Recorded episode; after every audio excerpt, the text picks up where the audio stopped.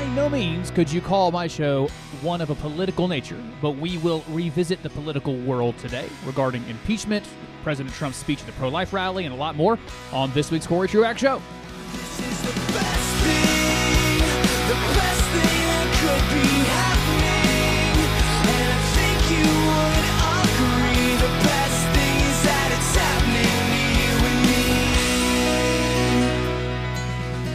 The few hundred of you that have been listening since the beginning, or maybe even back into the Tony Beam days, if I asked you, what's my favorite thing? Like, what's my favorite thing to do when I've got a mic in my face and I'm doing the show? I think you guys might actually catch on to my favorite thing is to say something that is is unique enough that makes every side uncomfortable. And I'm getting to do my favorite thing today. Welcome into everybody for this week's Cory Truax Show. Glad you're here on Saturday morning at 8.05 on 91.9 and 92.9 His Radio Talk. If you are listening live on Saturday morning, happy February. I'm fairly sure that's, am I right? That's the first day of February, is February 1. So uh, happy February to you. The year's already getting by us all. And if you're listening on the podcast, wherever you find fine podcast, thank you for doing so. We've not done a lot of politics, and I, I, I tried not to, uh, but it's it's a part of the world. You know, I consider the show as, as we are dedicated to smarter, deeper, better talk. And we talk about everything here. We're we think there needs to be better talk about the culture and family and finance and worldviews and philosophy. One of the parts of life is the political world. And recently, I was over at my nephew's house, uh, Caleb and Kobe. Hi guys. They don't listen to the show, so there's they're never going to be they're never going to know they've been said hi to. But one of them, who is the more uh, the more given to frivolity of the two, he asked me about impeachment. He asked what was going on there. Like, what's this thing that I'm seeing out on you out on YouTube? And then someone else I know in my personal life, uh, someone I work with at North Greenville University, with some some spirit of concern because I guess she knew I pay I used to pay attention more to politics. Was really asking like, what's happening? How, I, I need someone to explain what's going on. And so it's it's probably worth revisiting all the political world, and we're going to do that today. I want to start here though. The thing I'm going to say that makes everybody uncomfortable. In Christian and conservative worlds, and those are two different things, by the way, Christian and political conservatism. There was a lot of celebration last week over President Trump speaking at the Right to Life March in Washington, D.C. Every year, I'm inspired by that reality that hundreds of thousands of people show up. Every year, it's the largest thing that happens in D.C. to stand for and march for the rights of the unborn. That humans in the womb are deserving of the dignity and protection of humans outside of the womb. And they celebrated that this powerful position, the president, this bully pulpit, that he came and addressed that crowd, addressed them favorably, and said many pro life things. I'm not just being an anti-Trump person here. I, I'm I'm being I'm being the mature voice as I usually am. I'm being the, the voice that has some perspective in it, as I usually am. Not getting caught up in all the meaningless, frivolous political games. I saw that the president was going to be speaking at that rally, and I had a much different reaction, and I wonder if I could win you over. If you're if you're one of the folks that just said, that is objectively good. That's awesome. That's incredible. A president of the United States spoke at the at the pro life rally, the March for Life, and that's that's objectively good. Let me see if I can convince you. One of the things that we're bad at is recognizing the how small the that where we are in time is not nearly as big of a deal as we think it is. That it's a very small blip in all of our lives. That the one year in our life is only the one year in comparison to the 80 to 85 years that we get on the planet. That the one election is just this one, and there's going to be a lot more after that. We do a bad job as people, including myself, at understanding the perspective of time. And so here I am. Maybe the issue I care about the most, and it probably should be the the issue we all care about the most, the idea that we would stop the wanton murder of children in the womb. And I think about it with a long term horizon. I think about where we started in 1973 with Roe versus Wade and where we've gotten to. We've made so much progress, guys, even in the public opinion world. You know, millennials and Gen Z are actually more pro life on their preferred policies on abortion than baby boomers are. There's now a majority, and it's almost a super majority in the country that are for banning abortion in the final trimester. It's a small majority of Americans who say they want to ban abortion in the second and third trimesters, and then it is a it's not a majority; it's a smaller group. It's a plurality would like to ban abortion somewhere in the first semester. Like we've made so much progress. And I look out at the pro life movement as something that's existed for decades and must exist for decades more. And the way that it will ultimately be successful, the way we will finally end this national sin, the national sin that's right up there with our other national sins. Slavery is probably the worst thing we did. After that, Native Americans, and then what we did to Native Americans and, and how we treated them in their relocation, and then abortion. These three horrible things that we have done. It will end when we win enough people to our side, when we have convinced with compelling and winsome arguments. We have to stop this madness. We have to stop the bloodshed. And if my goal is to win people over, something I don't want to do is poison the well with needlessly controversial and needlessly divisive figures. Consider. There might be some folks you could win over to the pro life argument that are wavering on it, that aren't really sure in their position, but they know their position on President Trump. They know how he's behaved, they know the person he is. And you just associated pro lifeism with him. What's more important to you? The pro life cause or the pro Trump cause? What's more important to you? That we meet our goals of seeing abortion end on this planet or seeing President Donald Trump reelected in 2020? What's your bigger goal? I know what mine is. And I'm what I'm trying to tell you is, yep, you got to feel good. Some powerful person, person at a, at a high level, spoke to your rally, but my estimation is he probably hurt the movement because he's a divisive figure. He's not one of us. He never has been one of us. He just knows who his friends are. He knows who his allies are, and he treats his allies well. If there's one thing you can say good about him, that's what he does. He treats his allies well. Those who partner with him and tell him he's awesome and cheer him on, he will give them what they want. He wants to. He's he he is a quid pro quo type of guy in that way. He he tries to be good to those who are good to him. And so there's my uncomfortable statement. I wish he wouldn't have been invited. I wish he wouldn't have come. It's not good. It's not good that he got associated with a, a great movement because he goes away eventually. That's the problem people have. He does go away, everybody. He isn't eternal, he's not forever. But the pro life movement needs to be alive decades from now, and he won't be a political figure in either one year or five. So that's all right, there you go. I just wanted to give that out there. Uh, I, I care about the pro life movement deeply, and I think he's ultimately going to hurt it by being associated with it. All right, let's move on. I got the question from my nephew about impeachment, got the question from the coworker about how that's going to shake out, and I will admit some of my own conviction. Yeah, that's a good word. That I haven't paid a ton of attention, as I've said, because I, I know how it's going to end from the beginning, so I have not paid a ton of attention. The degree to which I was paying attention is on the way home from work each day. I would turn on NPR on the way home, thinking I was going to get a synopsis of the day's events around impeachment, but NPR was actually just playing it live.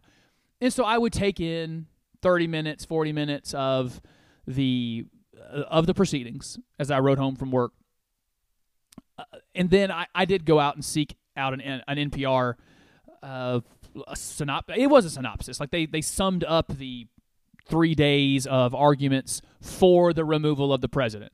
As I'm speaking to you now, as I actually recording, the defense has not really gotten underway in totality yet, so we have not heard the president's arguments. So let me give you what I've uh, my reactions thus far. Here's my reactions thus far to what's going on in the impeachment trial of the president of the United States. One, I have heard enough that I think he should be censured. I've heard enough from the prosecution that there should be a, a formal rebuke. The the way that the parliamentary systems, like in Israel and Britain, yeah, they do votes of no confidence, something like that, some kind of rebuke, some kind of censure. Like it doesn't remove him from office, but some kind of censure, and primarily for this reason. I, I think as bad as the House managers are, because this is one of those things that's hard for me. I don't like the president, but his enemies are also terrible. Like everyone involved is just horrible. Everyone's a bad person. I I am deeply bothered, and it, it sh- I think it probably should bother all of us how much Rudy Giuliani is mixing the worlds. So Rudy is supposed to be the president's personal lawyer, Donald Trump's lawyer on everything except governmental things, because Donald Trump is supposed to be fulfilling a job to the American people. So you can have your own personal lawyer that's still dealing with your your business interests and uh, family interests and other stuff in your life, but the the the office of the presidency and what Rudy Giuliani does for the for Donald Trump should never intersect. I one of my principles is I always want to make sure I'm very consistent. There's a lot of things that Donald Trump is being accused of that I look back at other presidents and they did something similar and we didn't punish that president, so I don't want to punish this one because I want to be a consistent person. But this particular thing, using the personal lawyer to do stuff that crosses lines. I mean, g- going into Ukraine and dealing with some of the political stuff, that's not personal business. That's the business of the United States, and you shouldn't be using your personal lawyer for that. And so, just for what Rudy has done, just for that alone, I am okay with censure. I have not gotten to. I, I'm not surprised I haven't. I, I didn't think the impeachment case was all that strong to begin with. And hearing it summed up by Adam Schiff and some others, it, it hasn't gotten more compelling for me. So let me give you one more principle. We'll take a break. I'm going to come back and talk about more thoughts on this impeachment thing with in fullness. We have to be careful for our future. I wanted to connect it to that first story. One of our problems in the pro life movement is we're not thinking about the pro life movement 10 years from now. We're just thinking about it right now. Equally, we as a country, we need to be mature enough to recognize what we're doing on impeachment right now should matter 10 years from now. What we're doing to the process, what we're doing to the presidency, what we're doing to the Congress.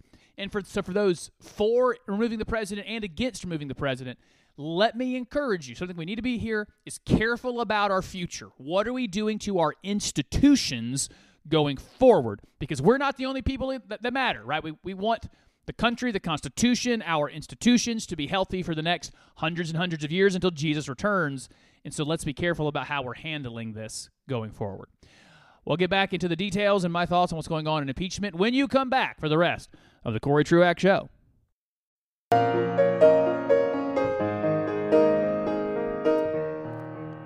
Welcome back to the Cory Truax Show. Find me, Cory Truax, on Facebook, Twitter, or Instagram. Look for me, Cory Truax. You will find me there. You can follow along in life as we go throughout the week.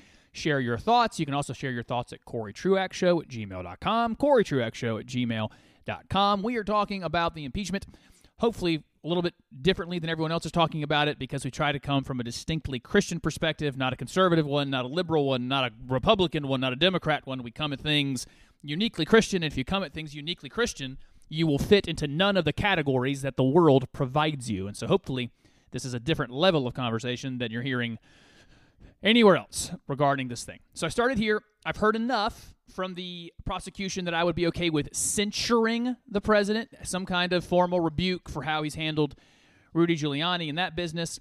And one of my principles going forward is I want to be careful about what we're doing to the process of impeachment and to the presidency, to the legislative branch, that we're not setting dangerous precedents. With that, I want to play for you something from Adam Schiff.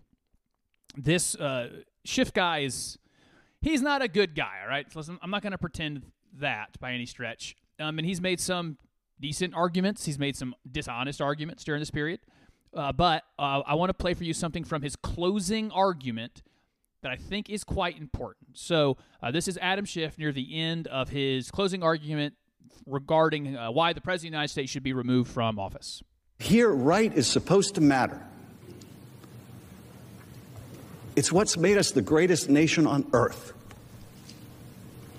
No constitution can protect us. Right doesn't matter anymore. And you know you can't trust this president to do what's right for this country. If you find him guilty, you must find that he should be removed because right matters. Because right matters.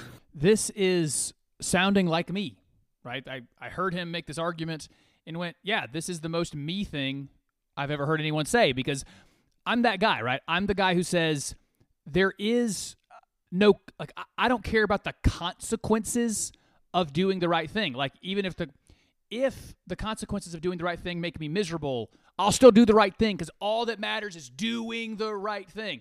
If if doing the right thing hurts my side or my or my uh, my political party or even hurts my interests, who cares? Just do the right thing. Now, I don't think Adam Schiff believes a word he's saying there. I think he's disingenuous. He's got an agenda, but the words he's saying there technically are correct. I think there's a little bit more from him here. Because right matters. And the truth matters. Otherwise, we are lost. 100% co- uh, co-sign that statement. I believe everything you just said. I, again, I, I don't think the the people pursuing this impeachment believe any of that. I think they have their own political need. So that, but what he said there, let me just say, I agree. I'm in. I just want whatever's right to take place. And so, in that vein, let me give you some thoughts on what I've seen. Because ag- I, again, many times I've said this. I think I am uniquely qualified for this because I don't like any of them. I just can't stand a single one of them. They're all terrible, and so I can just look at it with, I think, a fairly, uh, I can look at it fairly. So here we go. I am genuinely curious as to why the House didn't send over something different. Right? So, one of the arguments folks on the right are making, uh, for, for example, there's a, there's a vote coming this week, and if you're listening live on Saturday, I think that vote would have already happened about whether or not more witnesses are, sh- should be uh, brought in for this trial, if if there should be more documents submitted. And I- am genuinely curious. It's not a partisan thing. Why the House didn't already do it? I'm not, that's not making a point against them. I'm. I wish I had an answer about that. Like, if you wanted to hear from John Bolton, you should have subpoenaed him in the House. And if you wanted to hear from Mick Mulvaney, you should have subpoenaed him in the House. And if they would not comply with the subpoenas, you should have gone to the courts and let the courts adjudicate that. And if, I mean, if the courts uh, decided against you, then all right. I mean, we, we got to we got to move on, and you, you you take the case that you do have. But maybe the courts decide for you. But even if it's not those two people, Bolton and Mulvaney, whatever documents it is, I, I'm not trying to make any argument for either side. I'm just saying the the case that they presented, and I've heard uh, enough of it to go, yeah, these are some of these things are bad. I can't find any of them impeachable, like you remove a guy from office. But if there is evidence, and that's what the it seems like the Democrats are saying is, well, the evidence is there, and we need more witnesses and more evidence. We need more uh, documents to get there. Well, you actually have the power in the House, even like right now, you do. So why not do it? I mean, it's like right right now. Like you- still have subpoena power. I don't actually know why Nancy Pelosi and Adam Schiff and those people aren't trying to get those documents in those in that testimony themselves literally right now. You have the majority in the House. So I don't know why they sent over what they sent over. And it seems like part of their issue was urgency. Like we we, we need to do this soon because there's an election coming. And so before that election gets here, we need to get this settled. But you also impeached him and held on to the charges for 30 some odd days. So uh, that, that's hard for me to reconcile. It's hard for me to reconcile the left saying, we can't go to court and we can't wait. We got to get this done. Also, we're going to hold on to this charge for 30 days. And that's, uh, again, partly because the left doesn't actually have any constitutional concern here. They, they have political concerns, but they don't care about what's right and wrong and what should be. And they did that for political purpose. Pelosi held those back for political purposes. And so I'm just genuinely curious. Why didn't you call those witnesses when you had when you had it in the House? Why didn't you subpoena those documents when you had control in the House? Why aren't you even doing it now? And then further, I, I heard Adam Schiff use the language during one of his speeches about bribery and extortion, bribery and extortion. And that my, my ears perked up because historically in America thus far, we haven't had a lot of impeachments, and that's good. Um, it's been more than just presidents. We've impeached more than presidents. Most of those impeachments, not all, most of those impeachment included an underlying crime. So Bill Clinton wasn't technically impeached for his immorality with Monica Lewinsky. He's technically impeached for an underlying crime. The crime underneath the immorality was uh, obstruction of justice, maybe, or was that perjury? He, uh, com- he committed a crime. He committed a crime, and so that was supposed to be why the impeachment took place, right? And so when you say bribery and extortion, when Schiff is saying what Trump is doing on that phone call with the Ukrainian president is he's trying to bribe him, or he's ex- or the other way you could do bribery, I guess, is extortion. So, hey, I'll give you money if you give me what I want, or I won't give you money unless you give me what I want. I guess that's extortion. Then why didn't you charge him with that? Like, do do that then. Go back to the house and do it again. Go charge him with bribery and extortion, and then bring that charge forward. Instead, what you sent over was something that's not happened before, like just abuse of power. Again, with my my interest here being that we don't break impeachment and we don't break the executive branch, we don't break the legislative branch for the next hundred years of the republic. I look at abuse of power, and yeah, I can see some ways Donald Trump abused power, but not necessarily in a way that's distinct from George W. Bush, Barack Obama, Bill Clinton. Like there's some abuses of power, and so extortion and bribery are like real crimes. So go over to the House, collect some evidence, actually impeach him for extortion and bribery, and then see if you have a case for it. Like that's that seems like it would make more it make more sense than what what we've got. Because if if if the the if the case they gave thus that they have thus far, I again I, I could vote for censure. I could vote for some kind of formal rebuke. But because I want to be careful about impeachment and how we use it for the rest of time and this executive branch, legislative branch, I couldn't vote to impeach right now. And this goes to a theme of the show today because I am trying to not let one man break everything for all time. He's just one guy. We can't let Donald Trump break the country. We can't let him break all of our institutions. We can't let him break all of our customs. He's a he's been a he has been a poisonous ingredient in the culture. There's not a question there. He's been bad for our culture. He's been good for the economy. He's been bad for the culture. That's all true. And I, I, I thus far can't see a reason consistently I, for me to be a consistent person going forward and how and opinions in the back. Uh, excuse me, opinions in my past to remove him for office for what I've heard thus far. Now, there is apparently some vote coming, or if you're listening on Saturday, probably already happened, on whether or not to bring in witnesses and uh, get more into subpoena evidence, uh, documents, and like and all that. I have mixed feelings. So uh, here and here's my consternation. And I could probably be convinced one way or the other if you disagree with what I'm about to say. Uh, it's Cory Truax Show at gmail.com, Cory Truax Show at gmail.com, or Facebook, Twitter, Instagram. On the one hand, I'm all about transparency. Like, on the one hand, I want the American people to know everything. And so, yeah, let's get witnesses.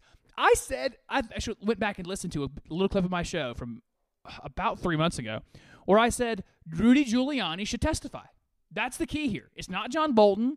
It's not Mick Mulvaney. Rudy Giuliani should testify under oath. And that's, I think he's the key to the whole thing of finding out what the motives were and what actually happened and what the president wanted. And so, on one hand, I am, yes, let's get witnesses. And by that, I do mean all of the witnesses. I mean Mulvaney and Bolton and Giuliani, but I also do mean Joe Biden and Hunter Biden because it, it is germane. That is the legal term, germane.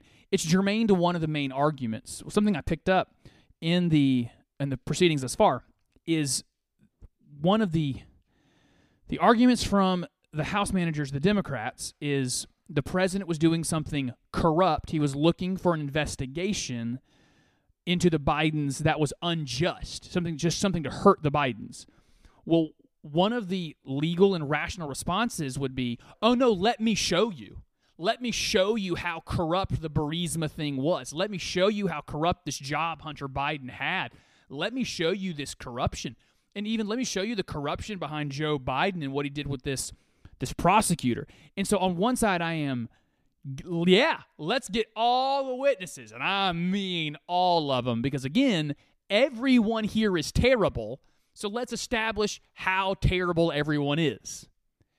And then the other side of me says, well, that was the House's job. It was the House of Representatives' job to call those witnesses, and it was the House of Representatives' job to seek out those documents. And so, because they were so dishonest and disingenuous in how they've gone about this process, I'm not bailing them out.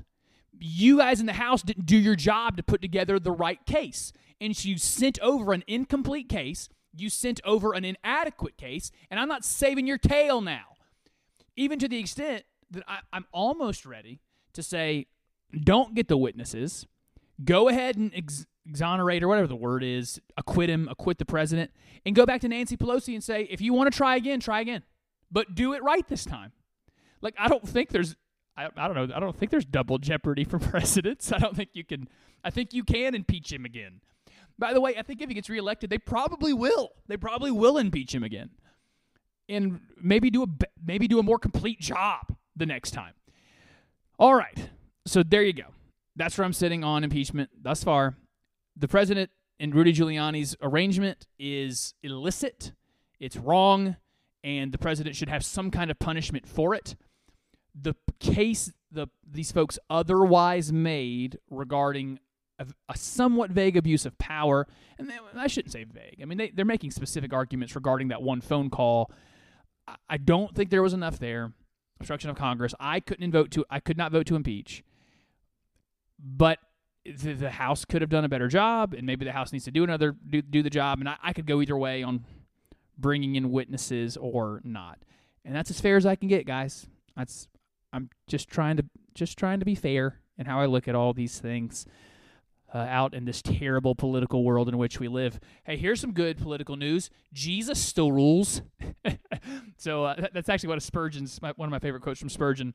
I think it's something like, "There is one political axiom that comforts me in times of ter- political turmoil, and that is that Jesus Christ reigneth. And I was like, yeah, that's how I feel because that is good news compared to where we are. All right, so that's uh, where I am on impeachment. Next up, here is where I'd like to go. And it gets me back into more of my wheelhouse. It is some Bible stuff and Christian worldview on something that is political. Here's something that bothered me recently. I saw this fairly fairly viral clip of Alexandria Ocasio Cortez, the Democratic congressperson from the Bronx, I think, just basically saying rich people are evil. Uh, she the, the quote that went viral was, you know, we, we don't say to Jeff Bezos, we want your money, we want your power. And I think that's true. I think she's she's power hungry, but that was one of the viral things. And it's just one of the themes out there on the left that the rich are bad, the rich are evil. But something I have seen countermanding that argument has started to bother me on the right. There seems to be a because the left is saying this one thing about how bad rich people are that there is now a growing defense and affinity for rich people because they're rich. And it's one of those unhealthy reactions. It's like, I know who my enemies are. My enemies are saying rich people are bad, so I love rich people, and rich people have never done anything wrong. That is growing on the right. There's a, it's just an equal and opposite reaction thing. I don't like the Democrats. They say the rich are bad, so I love the rich and I defend everything they do. And so, w- this is the thing I love about the Bible and the Christian worldview. It looks at the left and it looks at the right, both from time to time, and says, Nope, your worldview's wrong. Here's the Bible. Here's what the Bible actually says. So, let me develop this for you. The Alexandria Ocasio Cortez, Bernie Sanders version of the world that rich people having money is evil. They're just bad. That's not a biblical worldview. If you have that worldview, you should repent of your worldview and follow after Christ and get in line with the scripture, right? If you resent and hate poor people, that's a problem in your own soul. Excuse me. If you resent and hate rich people, but poor people do. Now, also, listen to me. If you see wealth as an absolute sign of God's favor, and God just super duper loves the rich people, and it doesn't really matter what they do with their money because that's their money and they earned it or it or they inherited it, belongs to them. They could do whatever they want. Also, your attitude is unbiblical. You need to put yourself in line with the scripture. So, I learned years ago from a guy named Wayne Grudem, one of the great theologians of our time, of the actual categories in the Bible for money. Because having money isn't inherently righteous, but listen, being in poverty isn't inherently righteous. The Bible doesn't teach that the money or the lack thereof is the sign of good or evil or righteous or unrighteous. So, four categories that I learned from uh, Wayne Grudem. One, there are in the Bible the righteous poor. There are those like the widow's mite. She's she's a good righteous woman. She's faithful with the little that she has. You can see this in some of Jesus' uh, what are those called? Parables as well. That there are the righteous poor. They're good. They're generous with the little that they have. There's also the unrighteous poor. You get warned about the unrighteous poor throughout Proverbs, particularly in Proverbs 6:10. You get the language about how long are you going to sleep, oh sluggard? Uh, how how long are you going to lie there? It's a little sleep, a little slumber, a little folding of the hands. I think is what it is. And poverty will come to you like a robber. Like there is this theme in Proverbs that just because you're poor doesn't mean you're good. Sometimes you're you're poor and unrighteous.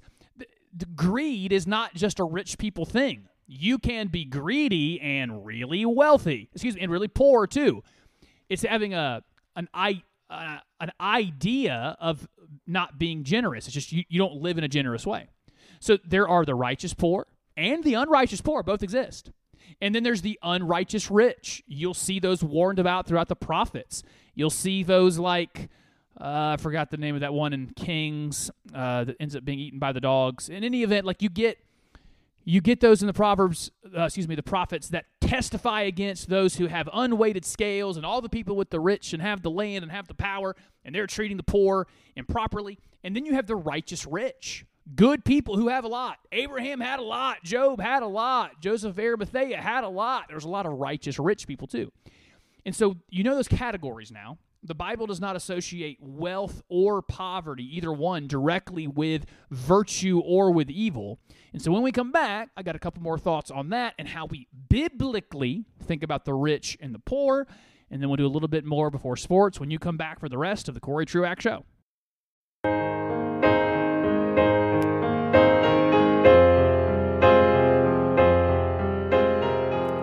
Welcome back to the final segment of the Cory Truax Show. We've got to move quickly, so here we go. So the Bible does not give us the right, does not give us the teaching uh, us to be like Alexandria Ocasio Cortez and Bernie Sanders to just look at the rich and say you guys are bad and evil. It also doesn't give us the the ability to look at the poor and say you guys are awesome. Um, and the, the inverse is also true for those that there there are righteous and unrighteous rich, there are righteous and unrighteous poor.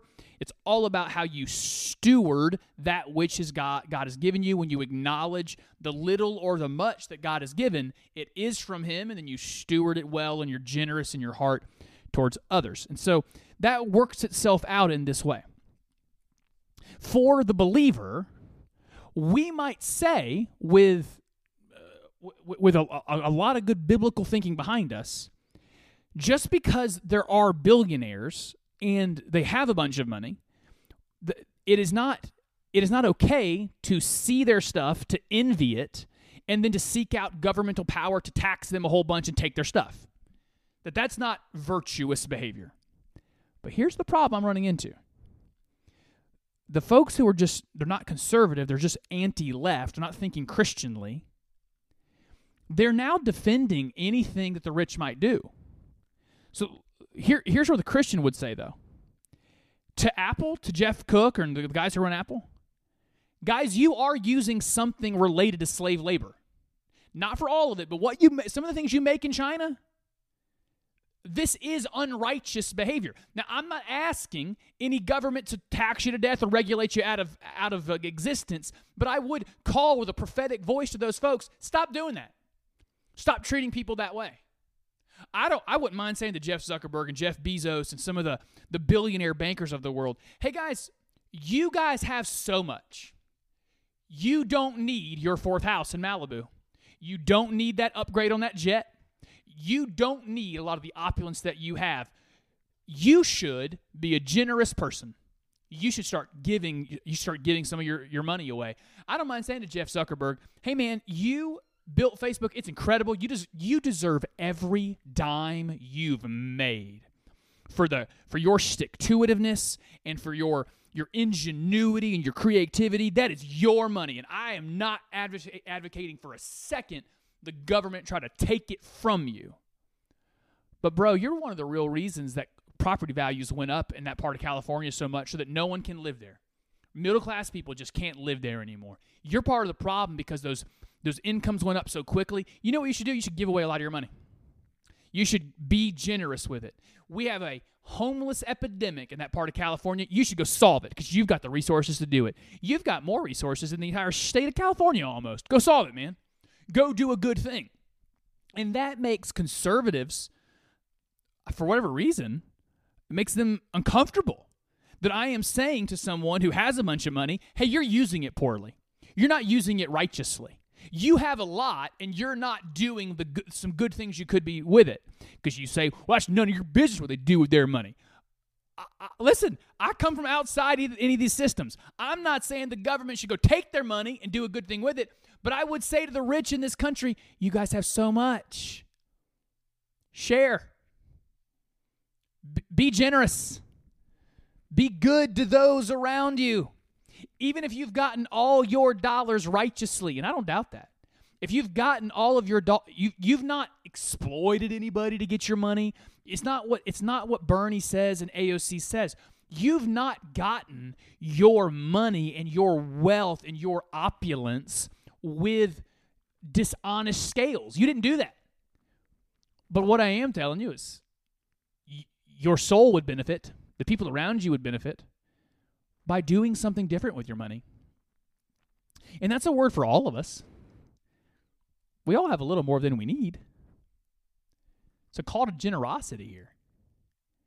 And so it's it's just this weird it's this weird thing I'm seeing out there where if I say that we have we do have a problem with greed. Like it ex- like yes, a lot of rich people are very greedy. I don't mind saying it. And folks on the right kind of freak out. What, what are you saying we should do? I'm saying people should be better people. No, I'm not. And and so, and if Alexandria Ocasio Cortez and Bernie Sanders say to me after I say, "Well, yeah, there's a lot of greed amongst rich people." Well, that's right. We should. That's why we should get their. We should take their money. We should take their stuff. We should tax them. No, it's theirs. It's rightfully theirs. It belongs to them. Don't don't do that. You, you actually hurt the economy more broadly for everybody else. But it's also that's not moral. It's not moral to take their stuff. But yeah, I wish they would do something differently with it. And that's the prophetic voice the Christian should have in that world. We don't sound like a we don't sound like AOC and Bernie and talking about the rich like they're evil and we want to take their stuff. We also don't talk about the rich or the poor for that matter the ways that the conservatives do. We just recognize that everybody could be better. Could be stewarding what they have better and managing their lives better. All right, looks like I saved myself about 90 seconds to do this thing I wanted like 10 minutes to do, but here we go. There's a new documentary coming out on Netflix about Taylor Swift. And I should admit, I just love her. She's like my favorite. I'm a huge Taylor Swift fan. Love all the music. This documentary looks insufferable. To sum up the trailer, I was going to play the trailer for you. It it has her saying in her early career when she wasn't she wasn't saying much about what's going on in the culture that she was being told that nice girls uh, don't give out their opinion, and now she she feels free and she's saying all of these things and she's so brave. And what she's saying, by the way, are just a bunch of pro LGBT stuff. That's her big new voice. And it's obnoxious because this is a thing that folks on the secular left like to do. They like to say things that are unbelievably popular and then call themselves brave for it. Like the, the most popular opinion in the country right now is pro LGBT stuff in 2020. And we got Taylor Swift out here acting like she's Miss Bravey McBraveface because she's saying everything that will get her adulation and commendation. All she's going to be told is how woke and awesome and brilliant she is for this. And she's going out there like, I am so brave. Can you believe the risk that I am taking by saying this thing that absolutely everyone agrees with? It's just obnoxious and it makes me sad. All right, we have the triumphant return of sports. Thanks for listening to the Cory Truax Show. Let's move on.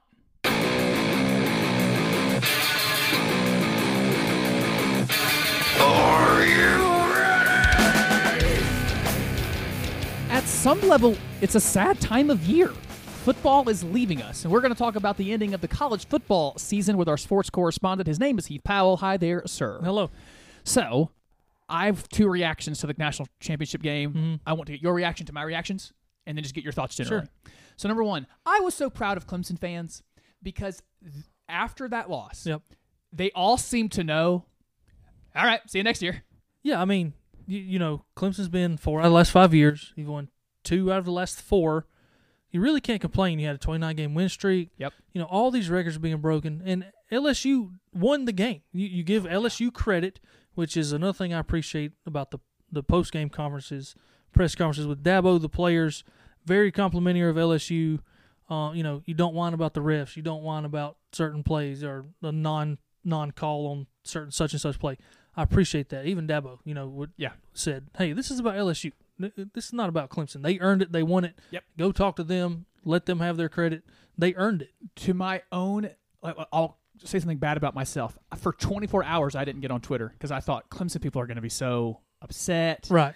When I finally did it and started looking through the hashtags, I was Yeah. like, "You people are awesome. Yeah. Thanks everybody for behaving." Like, hey, good game, LSU. Yeah. See you next year. I I think I saw one person being kind of a jerk. Right. Talking about I think it was the was there a Tee Higgins pass interference call near the end? There was, yeah. It's like someone was being a little weird, but when you're 99% of fans Yeah. were like, "Hey, that was fun. What a great season. 14 and 1. Yeah. See you next year." Great season. I mean, really, wh- what do you what do you every you can't expect them to win every single game. No. You know what I mean? No fan base can. Like that's unreal expectation. and it, it also felt like I felt like for Clemson fans finally because I have felt this way about Clemson for a few years now. Yeah.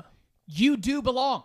Yeah, you belong. You're the top of the mountain. You are. Feel that way, and just if, when you lose, just know you're coming right back. Right. I think they are the premier program in the country. The, the only argument to me could be you know Alabama or Ohio State, but Ohio State actually hasn't won. An, an, uh, he, they haven't won two. You know, Yeah, in- Ohio State era. hasn't hasn't earned that to me. Not quite. Do they have the talent to earn that? Yes, they do. Oh yeah, Yeah, they They're do. So good. Uh, I think it remains to be seen if Alabama is going to um, ascend back to where they were, Yep. or if they're kind of you know on the way down, which which is the ebb and flow of college football. And it- no one stays prevalent and relevant forever. They just don't. When your coach is th- that age, Yep. you just have, have to assume that it's it has to come to an end for everybody at some Right, point, just does, because yeah. of age. The other reaction I had, and then I just only I want to get your thoughts.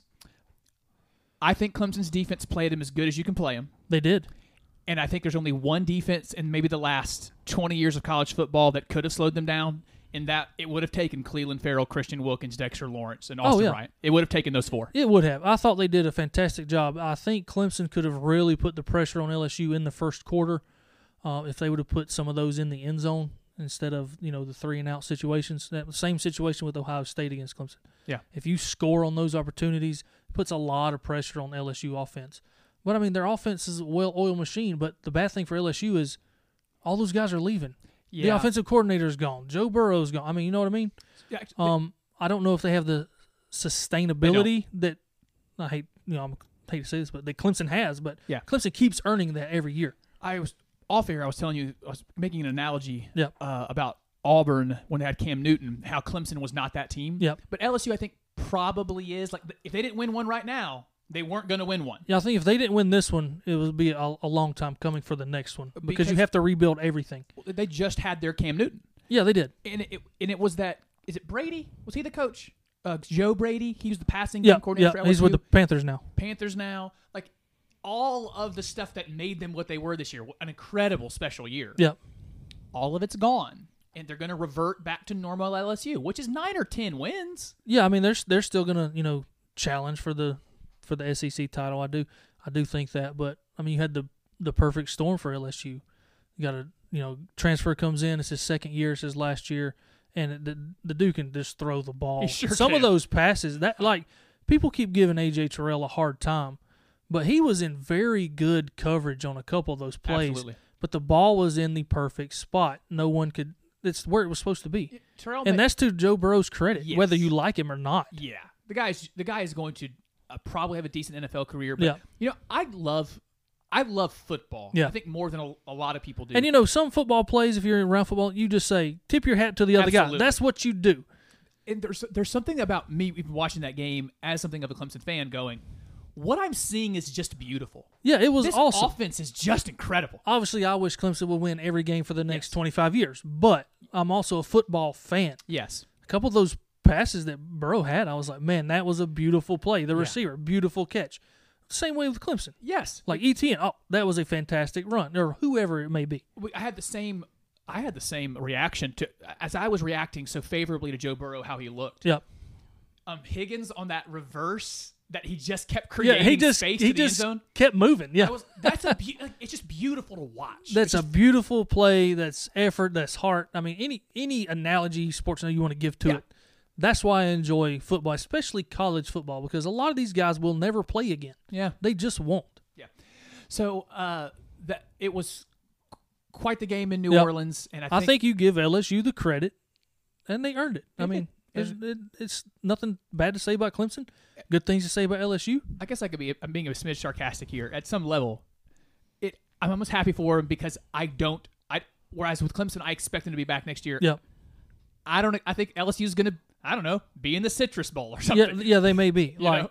looking at the schedule that just came out for Clemson last week, I fully expect them to be back in the playoff and to make the national championship again, especially with the announcement of Etienne coming back. Yeah. You got these guys, so um, I don't think Clemson's going anywhere for the foreseeable future. Yeah, I said to to someone fa- fairly soon after the game who's a big Clemson fan, you know, maybe make you could make yourself feel better with your number one recruiting class. Yeah, that's what I was gonna say. And we didn't even talk about the guys that enrolled early and the ones that are coming in the summer. Yeah. Like it's ridiculous. put the put the salve on it. You're Right. gonna be okay. Yeah. right. Yeah, right. You, you can um you can be comforted.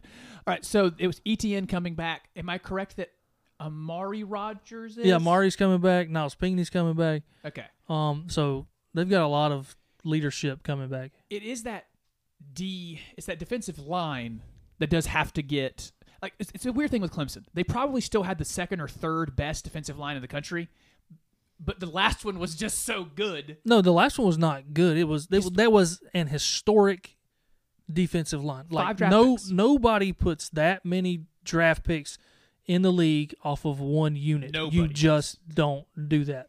Consider a college backup at Clemson was drafted to the Lions. That's what I mean. Like it, that's insane. Like, come on. So that the defensive line is the one place Yeah. uh, that they got to, I think, get a, a smidge better. There's one player I did want to point out that I thought had a terrible game.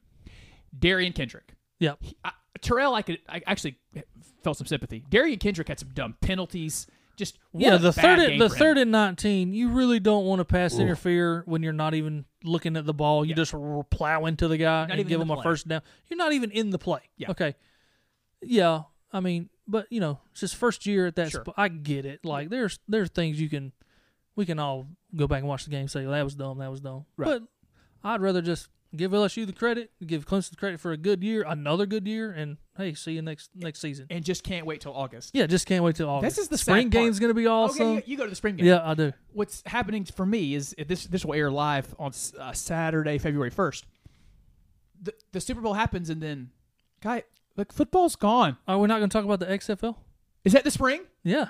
Yes. And I think this this XFL product will not be the uh, clown show that the original XFL was, where they tried to make football into wrestling You with just- the with the he hate me and all that nonsense. I think this is going to be a legit football product. Hopefully, does better than the last. This is one of the reasons why you're my best friend. You bring me good news, good tidings of good joy.